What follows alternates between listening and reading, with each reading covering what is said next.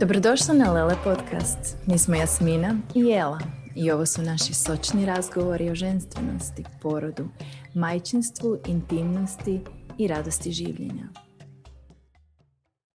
Hej Jasmina. Hej Jela. Danas smo htjeli razgovarati o nečemu čega smo se dotakle u jednom razgovoru nedavno, a to je bilo da žene kad zatrudne, pogotovo prvi put, idu čitati sve ikad i googlat i učit i informirat se na, na sve strane. I u čemu je problem? A taj je da se najčešće, da najčešće to prvi put u životu da se susreću s trudnoćom i porodom onako na jednoj dubljoj, jednoj detaljnijoj razini. I da prije toga u životu uopće nisu bile toliko uključene.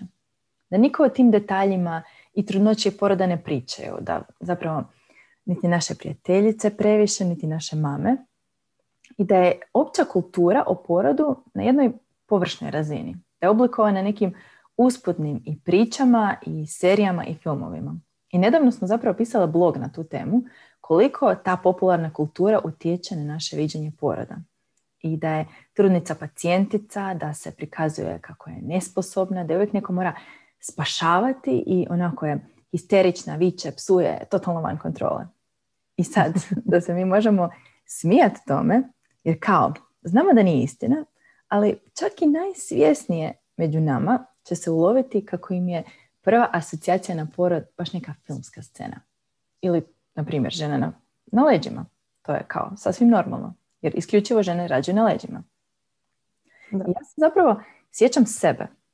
Ne da me nije zanimalo, nego mi uopće trudnoća kao takva, porod, e, mi nije bio na radaru prije no što sam sama zatrudnila. ja se samo mogu smijati jer se sjetim sebe kakva sam ja bila prije nego što sam krenula u, u sve ovo i čitati, istraživati. Zapravo nakon što sam pročitala e, knjigu Prirodan porođaj od Aine May Geskin, sam razmišljala, ima jedna ta scena e, gdje je bio moj rođendan je bio, moja prijateljica je bila kod mene i za dva tjedna joj je bio termin I toliko smo se jako smijali i rekale da sam se ja bojala da će ona, da će njoj puknut vodenjak i da će ona roditi tamo meni u stanu. I bila sam van sebe i onda smo se još više smijale jer sam se ja toga bojala i smijala se tome. Ali to sam bila ja. I ja nisam imala sam, nisam zapravo imala nikakvu jasnu sliku e, kako porod izgleda i što jest porod. Da, mislim, ja ne kažem da je to nešto krivo. To jednostavno jest. To je kako stvari danas stoje. I nije uopće čudno da se ti mislila kao je rodiće mi sad tu. I to, točno to zapravo je klasična scena iz filmova. Gle, ona će se sad usmijet, puknut će vodenjak i mi ćemo trčati u rodilište. Mm. I onda kad ne znamo kako zapravo trudnoća, porod, kako sve to funkcionira, onda najčešće izvučemo neke stvari iz konteksta i ulovimo se za to. Naprimjer, i da nam ta prijateljica ispriča kako je imala grozan porod i dug oporavak, a mi da ne znamo što se zapravo dogodilo, ćemo se uhvatiti za neki detalj te priče. I nafilat ćemo se uglavnom i nepotrebnim i zastrašujućim informacijama o tome kako porod izgleda. Ja se živo sjećam kad sam ja prvi put u šestom mjesecu svoje trudnoće, a znači prvi put pročitala od početka do kraja kako porod izgleda i to ne iz knjiga koje bi danas preporučila trudnicama, bila sam u šoku, pa ja mislim jedno dva dana. Znači, kad sam pročitala odlomak o epiziotomiji, ja sam bila gotova. Ono, frasu sam bila. Trebao mi je neko da me, da me umiri. A što sam ja napravila? Ja sam se obranila na način da sam još više čitala. Mislila sam da će mi to donijeti neku sigurnost i da ću na, na taj način dobiti rezultat koji sam htjela. Porod kakav sam htjela. I, I da se razumijemo, treba znati, ali Postoji ali i upravo to, o tome uh, ćemo danas razgovarati. Da, jer e, mislim da općenito je ono uvijek naša poruka je nekako, ono što mi želimo reći je da mi dobivamo osjećaj kontrole kroz hrpu informacija koje nisu nužno povezane. I to je to. Filamo se jako puno informacija, a ne znamo nužno isprocesirati te informacije na način na koji bi nam one bile korisne u porodu mm Jer upravo, upravo se to meni dogodilo. Jer što ta preplavljenost uh, informacijama učini trudnicama? One su konstantno u svojoj glavi, u nekom mentalu, u toj tjeskobi, vrte scenarije što bi, sve, što bi se sve moglo dogoditi i to je onaj način na koji pokušavaju stvoriti sigurnost. A zaboravljamo na to da smo inače pristrani negativnim informacijama, a trudnice su pogotovo osjetljive na te neke čankove onako negativnih informacija izvučenih iz konteksta. Da, ja recimo, ja ne želim reći da što manje zna što je bolje, nego da zaboravljamo da puna glava ne garantira dobar porod. I zapravo ništa ga ne jamči, ali porod se događa od vrata na niže, odnosno porod je tjelesan događaj. A ako se u pripremi na njega samo fokusiramo na upijanje e, što više informacija, zaboravljamo na taj najvažniji dio, a to je da vagina rađa, a ne mozak. Mm-hmm, ovo ćemo izdvojiti kao citat. ja sam nedavno pročitala uh, da mi danas, u današnje vrijeme, da je čovjek izložen onoj količini informacija u 24 sata koliko je čovjek u Šekspirovo doba bio izložen u cijelom životu. Znači danas 24 sata tolika količina informacija nas preplavljuje koliko je nekad čovjek u cijelom životu dobio informacija. I, I to su uvidi. E, znači, ono što, ono što nama trebaju su uvidi, a ne te nabacane informacije. Znači, jesmo li mi danas mudri, jesmo li e, staloženi na što su bili ljudi u ono vrijeme? Nisam sigurna. I u slučaju poroda, pogotovo ovo što govoriš, treba nam ta utjelovljena mudrost, a ne gomila nabacanih situacija koje će nam stvarati taj kaos u glavi. Mm. Da, jer onda je prvi korak i to je ono e, što mi želimo pomoći ženama je vratiti se u svoje tijelo.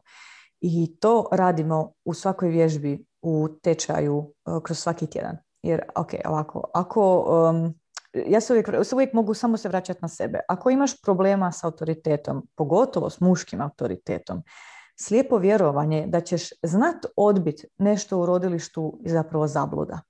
I ako s učenjem što više informacija bježiš od pravog problema, a to je da ne znaš reći ne, onda je sve to uzalud. I sve to što e, znaš ti neće ništa značiti ako nisi u tom mindsetu. I zato smo se mi baš u tečaju jako fokusirale e, na to. Dakle, idemo promijeniti, idemo um, davati esenciju, a zapravo mijenjati mindset. Ja se sad mislim, oni, ona druga krajnost koji kažu pa dobro, zašto bi meni uopće trebala priprema za porod kad su rađale ono stotinu tisuća žena prije mene mm. rodilo i to je tako prirodno i zašto bi mi što toga trebalo? Da. I, i sjetim se onog jako romantičnog citata od Odena koji kaže da mm, nešto stilu žene ne bi trebale čitati knjige kad su trudne nego pod mjesečinom pjevati svojem nerođenom djetetu. I taj citat je definitivno napisan za neki malo E, za neki idealističan svijet. I, I zapravo, da, i ja mislim da se žene ne bi trebale pripremati za porod kada bi živjele u skladu sa svojim tijelom, u skladu s prirodom. Jer ovako, ono što mi moramo napraviti je odučiti puno stvari koje su nam rekli o našem tijelu, o trudnoći, o porodu, o tome što smijemo, o tome što ne smijemo, ovo što se ti spomenula vezano za autoritet. I to je ono što pokušavamo napraviti u svojem tečaju za trudnice. Da, mislim, to, ta riječ, obožavam to, obožavam taj izraz odučit. Sve te slike koje, smo, koje su nam urezane u naše, našim glavama. I sjećam se, baš sada uh, sam sjetila na tu jednu priču iz knjige Childbirth Without Fear koju sam nedavno otvorila i to je jedna stara, stara knjiga, ali je nevjerojatan primjer. Uh, jer taj doktor je išao na kućne porode i došao je kod te jedne vrlo siromašne, trud, mlade trudnice uh, i on je njoj ponudio kloroform da, dakle, kao način ublažavanja boli i ona ga je odbila. I vrlo brzo nakon toga rodila. I njega je to kopkalo i kopkalo zašto je ona to odbila, jer svaka trudnica do tad ga je uzela. I onda je ju pitao i ona je rekla, ali nije me boljelo, zar je trebalo me boljeti. Hmm. I to je onako, njemu je to potpuno promijenilo karijeru i zapravo cijeli život. I um, ja bih samo se, da se zapitamo da um, koliko informacije koje mi upijamo cijeli život utječu na naša iskustva. I u ovom, u ovom, slučaju na naš porod. Da, mislim, ova situacija je velika iznimka i u njegovo doba, znači prije skoro stotinja godina. Uh, ono, to je jedna stara, ali kultna knjiga. I sad ne, ne, želimo vam tu prodavati ni duge ni jednoroge o tome porod ne mora boljeti i tako. Mislim, to, su sad, to je sad komplicirana tema. Ali upravo to što si rekla, što bi bilo da nam niko nikad u životu nije rekao da porod boli? Ono, nešto za razmišljanje. To je jedna mala digresija. Da. Jer, um, što da što trudnice zapravo... zapravo trebaju? Da, da se vratimo na, na tu temu. Pa da, to da, dakle, kada pričamo o tom preplavljenosti informacija, mi e, ono kako smo koncipirali tečaj je da dajemo sažete cjeline informacija koje trebaš znati, dakle neku esenciju, a da ćeš ti onda sama osjetiti što trebaš dublje istražiti preko još linkova koje smo ostavili u, u dijelu tečaja s resursima. Jer ako želiš E, fiziološki, odnosno prirodan porod, dakle fiziološki znači da je to e, proces u našem tijelu koji je prirodan, poput menstruacije, poput obavljanja nužde. Da, dakle, koji se događa spontano. Tako je. Dakle, ne možeš uh, crpiti sve informacije iz jednog izvora koji poznaje samo nefiziološke porode.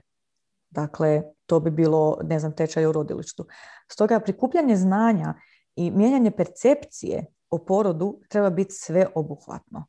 Da, meni je dobra poanta zapravo koga ti pitaš za savjet o svojem porodu. Znači, baš to, ako pitaš ginekologa koji se pola svojeg života educirao da bi, da bi prepoznao patologiju trudnoće, znači da bi mogao prepoznati što nije u redu, upravo kako bi mogao pravovremeno reagirati, kako ćeš onda informaciju dobiti od njega? Znači, čast iznimkama, oni su educirani za to da prepoznaju što nije u redu i samim time su svjesne tih opasnosti i onda nekad često predimenzioniraju tu opasnost. Hmm. Da, na što nedavno mi jedna mama rekla da je ona je toliko šokirana time koliko se toga o fiziološkom, dakle prirodnom porodu skriva od trudnica i da ne može vjerovati da se mora boriti da bi došla do tih informacija.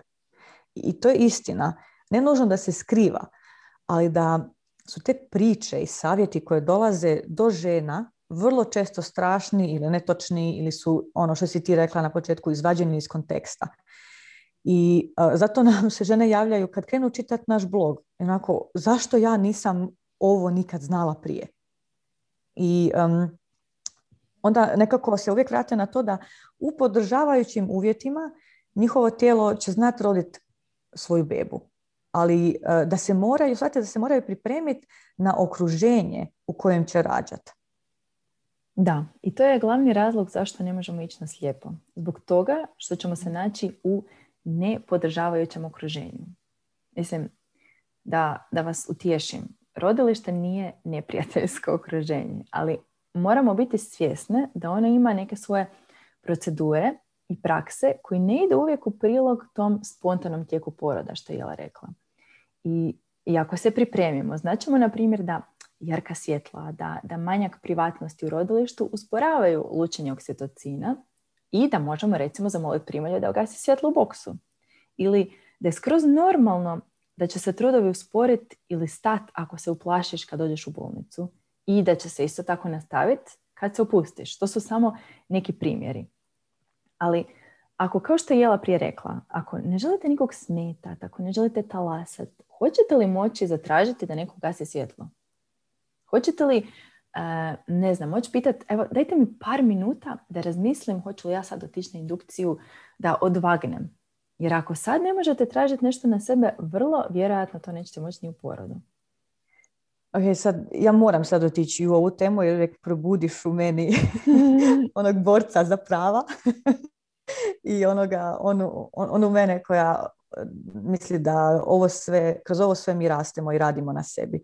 I zato bih htjela da se svatko od nas zapita je li bježimo od suočavanja sa svojim porodom ili nekim drugim iskustvom upijanjem što više i što više i što više informacija i drugih priča. Ili to uh, način lažne kontrole našeg uma. I možda će se netko pronaći u ovome i uplašiti se i onako, ajme šta ću sad, to sam ja, ja sam control freak. Ne, samo polako e, možeš se i trebaš se pripremati. A pogotovo ako je to e, tvoj način nošenja u životu i inače. Ali moraš znati da promjena neće doći s više informacija, nego s promjenom mindseta. I ako si ti, to će, o tome ćemo i pričati u jednom od podcasta, potajno ulozi žrtve, odnosno pacijentice koju netko treba spasiti, to ona informacija ti neće donijeti drugačiji porod koji si želiš. I zato u našem tečaju radimo na promjeni razmišljanja koja onda donosi takve rezultate. Jer ona možeš biti ona žena koja je rodila na sve četiri čučeći i nije dobila epiziotomiju. I prije nego što smo mi napravile tečaj, jedna poznanica nam je pisala kako je nakon uh, pročitanog jednog našeg bloga osjetila klik u sebi i shvatila da njoj ne treba nitko i ništa da rodi kako želi. I to je bilo to. Tako je, tako je i rodila. I samo jedan takav aha moment je dovoljan da preokreneš cijelu svoju priču i pristup svom porodu. Uh. Opet si svašta nadrobila. ne šalim, šalim se. Ovo su velike stvari. I to je razlika između iskustva koje mi se događa i ja sam bespomoćna naspram onog u kojem ja sudjelujem. I da ja nisam dijete umjesto koga će neko drugi donijeti odluku, nego sam ja odrasla žena i, ja sam majka koja brine o sebi i svoje bebi. I isto tako da ja nisam pacijentica, nego sam ja zdrava trudnica koja e, zapravo samo traži podršku da bi rodila svoje dijete na svoj način. I, ako nemate zdravu trudnoću, i dalje imate apsolutno pravo i, i sudjelovati u svojem porodu ravnopravno. I zato, zbog svega ovoga što smo rekli do sad, je važno da ta priprema nije samo mentalna, da to nije samo zatrpavanje, e, beskonačno zatrpavanje informacijama. To ne možemo dovoljno naglasiti, da je to jednostavno promjena načina razmišljanja. Tako to je onako e, sažetak svega danas rečenog. Da. I naravno, e, jelen citat koji ćemo istaknuti negdje, ne rađa mozak, nego vagina. Tako je. Evo, dosta za danas. Završavamo s vaginom. ok. Budite dobro i čujemo se sljedeći tjedan. Ćao. Ako ti je ova epizoda bila korisna, podijeli je s dragom osobom i dođi na naš newsletter za tjedne epizode o sočnim temama.